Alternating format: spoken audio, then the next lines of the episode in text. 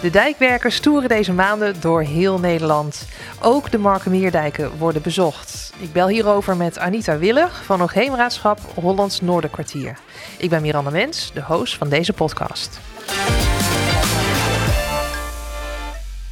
Anita begon bij dit waterschap aan de versterking van de Hondsbossen en Pettermerzeewering. Dat is een van de zwakke schakels van het uh, tweede hoogwaterbeschermingsprogramma.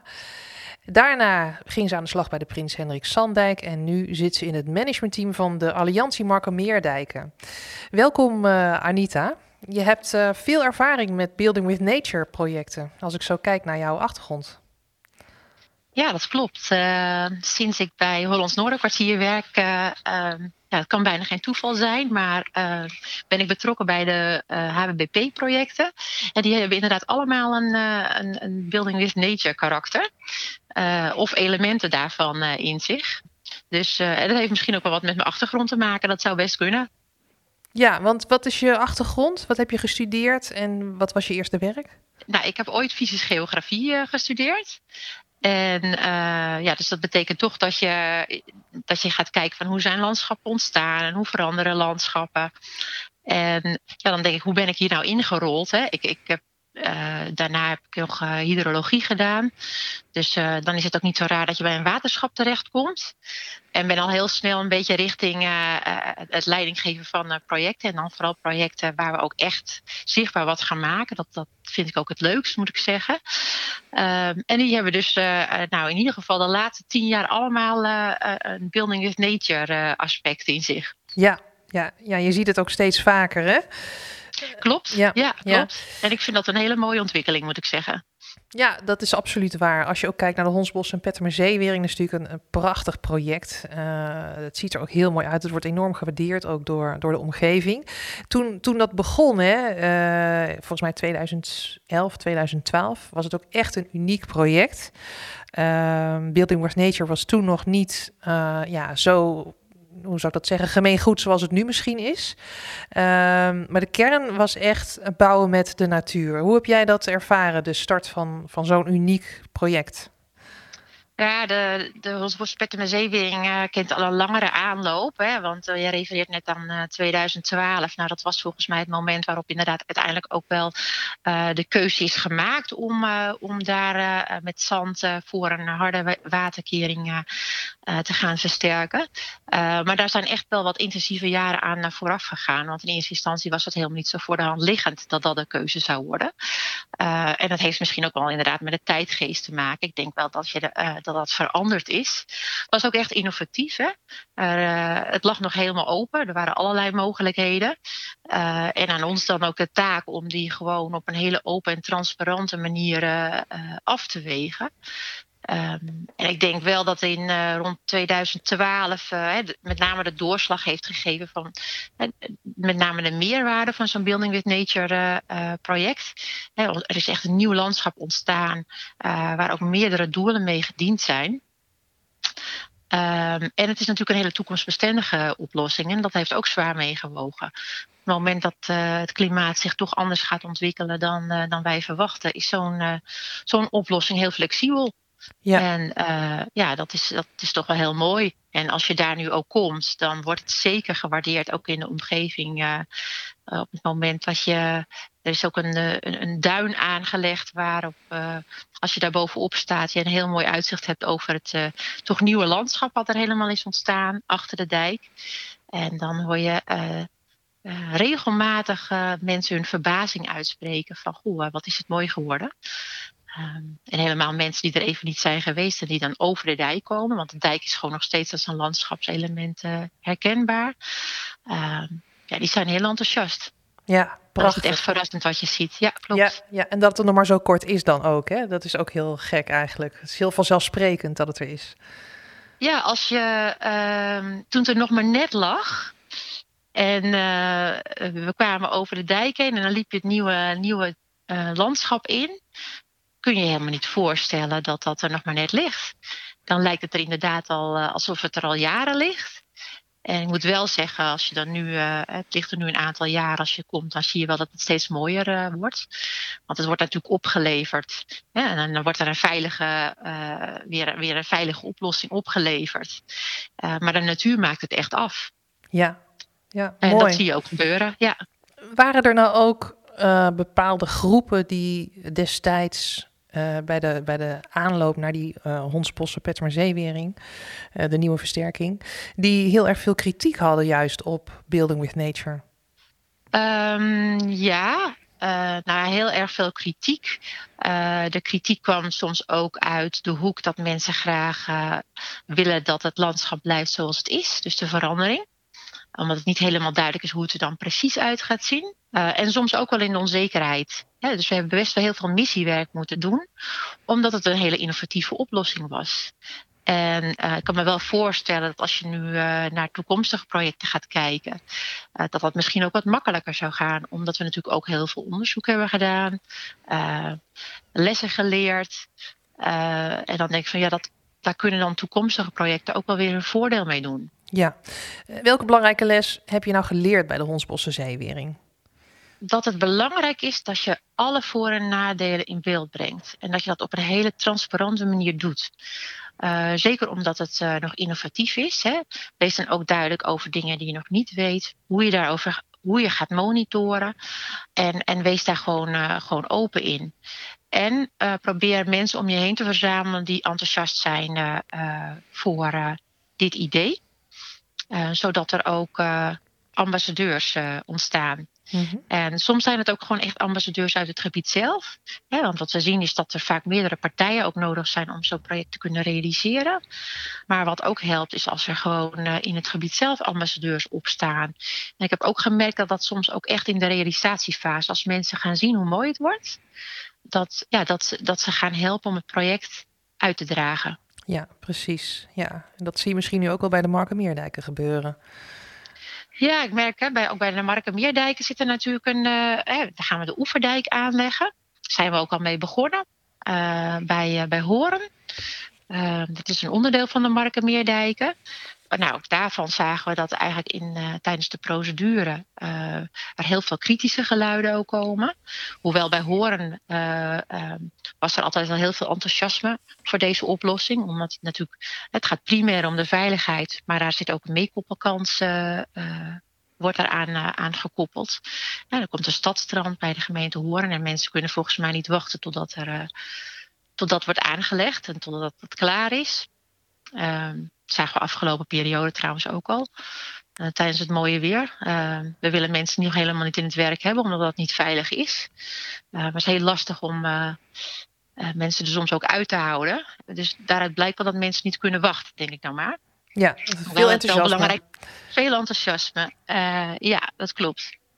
Ja, eh, je noemde net al van ja, in zo'n in zo'n nieuw um, project uh, waarbij je innovatieve dingen gaat doen, is het heel belangrijk dat je een paar enthousiastelingen hebt die die kaart trekken. Hè? En die dus dat project als het ware willen promoten en, en daar uh, een bepaalde ambassadeurschap in, in willen vervullen. Hoe heb je dat ervaren uh, op Tessel? Op Texel, uh, daar hebben we een, uh, voor de Prins Hendrik Zandijk uh, um, hebben we ook een, een, een, zandige versterking aangelegd. in eerste instantie lag daar zelfs een idee om dat op een traditionele manier te doen. Maar daar zijn echt een aantal partijen, ook van Texel zelf, opgestaan.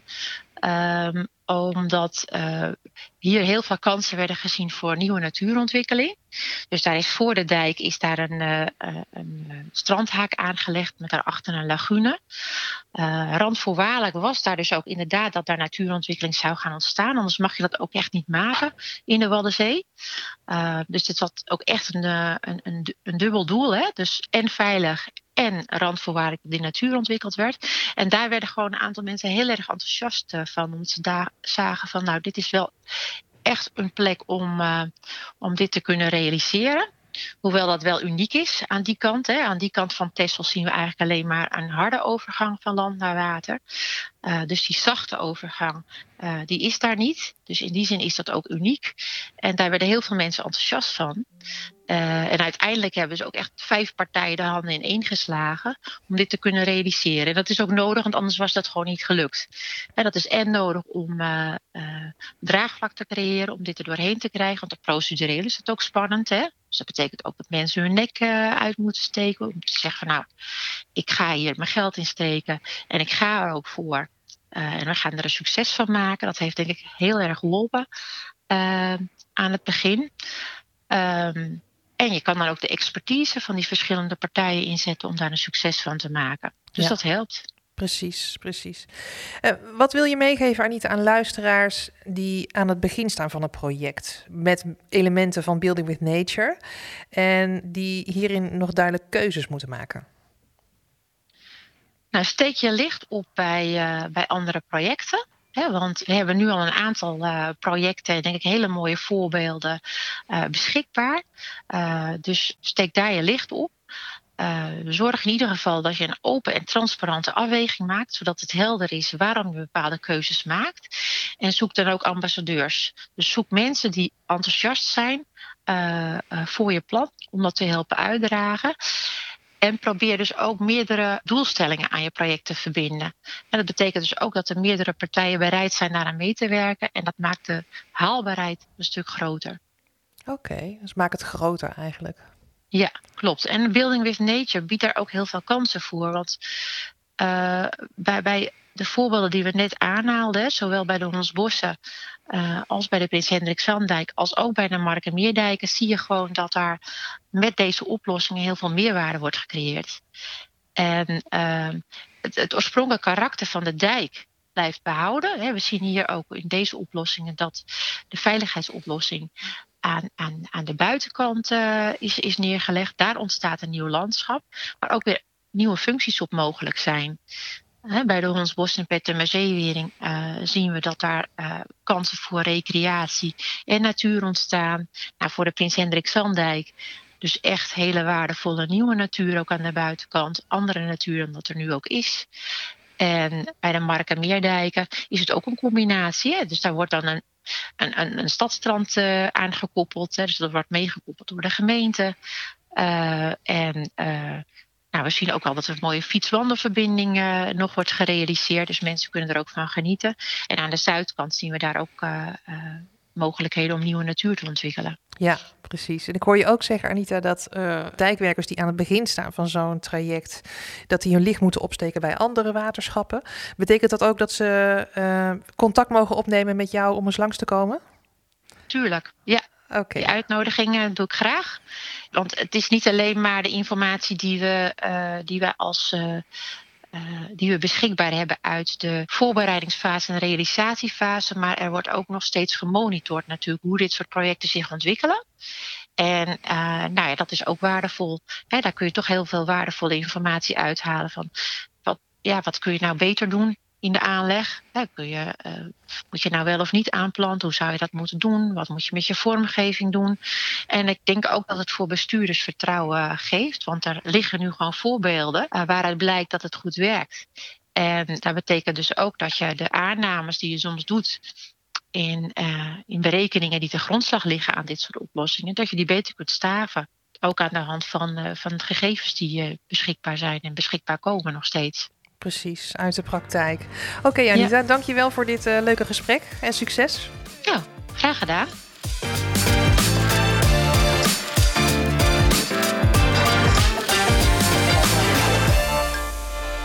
We praten verder over Building with Nature met Marjolein van Wijngaarden. Zij is directeur bij Boskalis en ook mede-grondlegger van EcoShape. En dat is een stichting die diverse pilots doet met uh, bouwen met de natuur.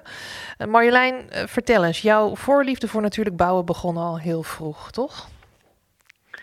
Ja, dat, uh, dat is wel zo. Het, om maar helemaal bij het begin te beginnen, althans bij mijn studie. Ik heb in, in Wageningen gestudeerd, integraal waterbeheer. Het is eigenlijk een studie waarin je toch wel integraal en breed leert denken. Um, en eigenlijk is toen ook begonnen dat buitenleven, het ecosysteem, dat is voor mij toch wel heel, heel, heel belangrijk en vanzelfsprekend. En daarna heb ik gewerkt bij Rijkswaterstaat, bij DG Water. en vervolgens ben ik overgestapt naar bedrijfsleven en in de consultancy begonnen. En daar eigenlijk ook altijd met ja, bezig is met het verbinden van kennisvelden. En bij Treins Vergudden ben ik begonnen aan het starten van diverse kennisprogramma's. En daar heb ik onder andere het Building with Nature programma gestart. En dat is eigenlijk de start geweest van het huidige Building with Nature programma zoals wij het kennen. Ja, precies. En jij zegt het huidige Building with Nature programma zoals we dat kennen, bedoel je dan EcoShape? Ja, dat bedoel ik EcoShape. Okay. EcoShape is eigenlijk de stichting en Building with Nature is het programma dat de stichting uitvoert. Ja, precies. Uh, nou, de geluiden rondom Building Nature die, die zijn heel positief. Hè? Het lijkt net alsof het alleen maar uh, positiever wordt. Wat heb jij als professional uh, als een nadeel ervaren van deze nieuwe manier van bouwen? Nou, ik weet niet of de nieuwe manier van bouwen zozeer nadelen heeft, maar het, het feit dat je iets nieuws introduceert is natuurlijk altijd wel een beetje taai. He, dus iedereen moet anders gaan denken. Je moet het bestaande nou, gedachtegoed loslaten om iets nieuws te omarmen. En, en, en dat vinden we spannend, zowel aan de opdrachtgevende als opdrachtnemende kant. En maar alle maatschappelijke ontwikkelingen en geluiden zijn natuurlijk allemaal weer aan de kant van duurzaamheid en circulariteit. Dus bouwen met natuur past daar totaal. Um, um, alleen ja, dat begint, dat begint nu denk ik echt goed te landen. Maar toen wij in 2008 begonnen, ja, toen waren we er wel vroeg bij. dus het, het nadeel is misschien dat het niet vanzelf gaat. Maar ja, ja wat, wat, en wat gaat er wel vanzelf, kun je je afvragen. Ja, ja. in Nederland pakken we steeds meer projecten aan op, op een natuurlijke manier. Hoe is dat eigenlijk in het buitenland? Nou, dus langzamerhand komt dat ook bij elkaar. Dat meer landen zijn er intussen actief in geweest. In de Verenigde Staten is een hele tech community, en dat noemen ze dan weliswaar niet Building with Nature, maar het blijkt er bijzonder sterk op. Uh, we noemen dat niet dus met z'n allen nature-based solutions. In, in uh, diverse Aziatische landen is dat, is dat ook aan de gang. we noemen het allemaal net wat anders, maar in de kern komt het op hetzelfde neer. Um, en we vinden elkaar steeds beter. En uh, uitgerekend dit jaar geven wij als EcoShape een zogenaamd Book of Concepts uit. En daar laten we eigenlijk zien hoe verschillende uh, pilots en concepten, hoe die wereldwijd zeg maar, hun plek beginnen te vinden. En, en, en daar kan je dus ook in lezen waar, je, eh, waar er nog meer gebeurt. Uh, bijvoorbeeld hebben we, en we hebben wel vanuit EcoShape in Indonesië gewerkt aan mangroves, dus natuurlijke kustverdediging. Uh, dus die moet je zien te herstellen niet door ze te planten, maar door het, het, het, ecosysteem zo weer in balans te brengen dat er weer slip kan sedimenteren, zodat die maggo's weer kunnen groeien. En dan komt er een vliegwiel Ja, dus dat, dat is eigenlijk echt wel internationaal wel een beweging. Alleen ja, wat er lastig aan is, is dat echt een grootschalige implementatie. Dat kost geld, dat kost ook nog wat kennisontwikkeling, want zo zeker is het allemaal nog niet. Ja, en dan wordt er toch nog steeds wel vaak gekozen voor de meer, de meer harde, de traditionele oplossingen. Um, maar het, het, maar het gebeurt wel wereldwijd. Ja, je zegt hè, het, het gebeurt, er is belangstelling voor, uh, het wordt ook al her en der toegepast. Maar echt voor grootschalige implementatie uh, is dan toch de financiering een, uh, een struikelblok. Wat kunnen we als Nederland doen hieraan en wat zouden we moeten willen doen als Nederland om dit te stimuleren? Nou, het gaat eigenlijk twee kanten op. Hè. Wat we altijd hebben gezegd, je moet een Nederlandse thuismarkt hebben waarin je laat zien dat het werkt. Nou, daar hebben we de afgelopen jaren ons echt wel hard voor gemaakt. Uh, als je kijkt wat we in Nederland al hebben aan voorbeelden, de Zandmotor, de Hondsbosse Pettermuseum, de Prins Hendrik Zandwijk, de zandige van de Houterendijk, van de Markenmeerdijk en, en diverse nieuwe ontwikkelingen op het gebied van bouwen met slip, de Markenwadden. Wij doen zoveel dat je met goed fatsoen kan zeggen: kijk, hè, nou, ik, vergeet nog bijna het ruimte voor de rivierprogramma. We hebben in Nederland echt wel kennis en ook projecten om te laten zien dat het werkt. En we beginnen nu, en dat, daar eh, de topsector water doet daar uh, sterk aan mee, ook in, in internationaal verband, uh, veel meer uit te leggen hoe dat daar dan ook kan. Want het zijn niet dezelfde oplossingen, maar het is wel dezelfde manier van denken. En ik ben er best trots op dat wij het in Nederland kunnen laten zien.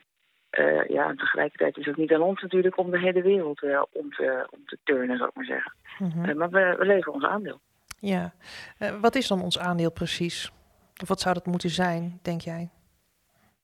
Nou ja, dat is dus enerzijds, ik denk in eigen land doen wat, wat, wat goed is hè, voor, voor ons allemaal. En, en tegelijkertijd die kennis meer uitdragen. dat doen we ook vanuit EcoShape. We starten internationaal pilots Uh, zodat je ook op, die plek kan laten zien dat het werkt. En dat je met de mensen lokaal daar, dus bijvoorbeeld de Pilot Indonesië doen we samen met Wetlands International. Die hebben een hele sterke community aanpak. En zodat we met de mensen daar kunnen laten zien dat het werkt. Zodat de mensen van het land het weer een stap verder kunnen brengen. En ik denk dat we daar wel een aandeel in aan te leveren hebben. En daarnaast eh, levert het voor bedrijven op termijn ook meer business op in, in de wat grotere projecten. En dus het is een soort win-win. Het moet aan beide kanten van de lijn iets opleveren. Ja. Wanneer ben jij tevreden? Wat is een, een droom voor jou uh, die uit zou kunnen komen? Nou, ik moet zeggen, ik vind hoe, dat, hoe het nu loopt met Building Nature... en, en dan met EPC als, als, als drijvende kracht erachter... Dat, dat vind, daar ben ik best wel, wat ik al zei, heel trots op. Ja, dat is, um, we zijn zo ver gekomen, we hebben in Nederland zoveel mooie voorbeelden. Ja, dat, dat ik vrij fantastisch. En als je me nou echt vraagt, ja, wat, wat hebben we nog te doen... en wat zou, waar zou ik van dromen... is dat we het vanzelfsprekender zouden vinden dat we niet elke keer het gesprek moeten voeren of het uit kan, of het financieel uit kan. Zo'n zo'n groenere, zachtere, en meer natuurlijke oplossing. Want, want de, baten die het oplevert voor het ecosysteem, die zijn zo moeilijk te kwantificeren. Dat je eh, eigenlijk in het verkeerde gesprek terechtkomt. Dus ja, natuurlijk is het belangrijk wat het kost en wat het oplevert. En tegelijkertijd, als je kijkt wat we met z'n allen te doen hebben wereldwijd aan het aan het verbeteren van onze ecosystemen en het, nou ja, het, meer in balans brengen van het, van het hele systeem. Ja, dan denk ik wel dat we het vanzelfsprekender zouden mogen omarmen. Ja. Uh, zonder daarin naïef te zijn, maar wel met meer, ja, meer hart voor de zaak. Ja, en jij ervaart in jouw praktijk dat het nog te vaak een kostenvraagstuk is in die end? Nee, in Nederland vind ik dat we heel veel goede voorbeelden hebben en ook heel veel bestuurders die daarvoor zijn gaan staan. En zeggen, maar dit moet gewoon gebeuren. Dus uiteindelijk lukt het prima. Alleen je, je merkt dat, en dat is ook niet gek, dat toch elke keer het gesprek ook gaat over en wat kost het nou? En kunnen we de business case rondkrijgen? En ik snap heel goed dat het moet.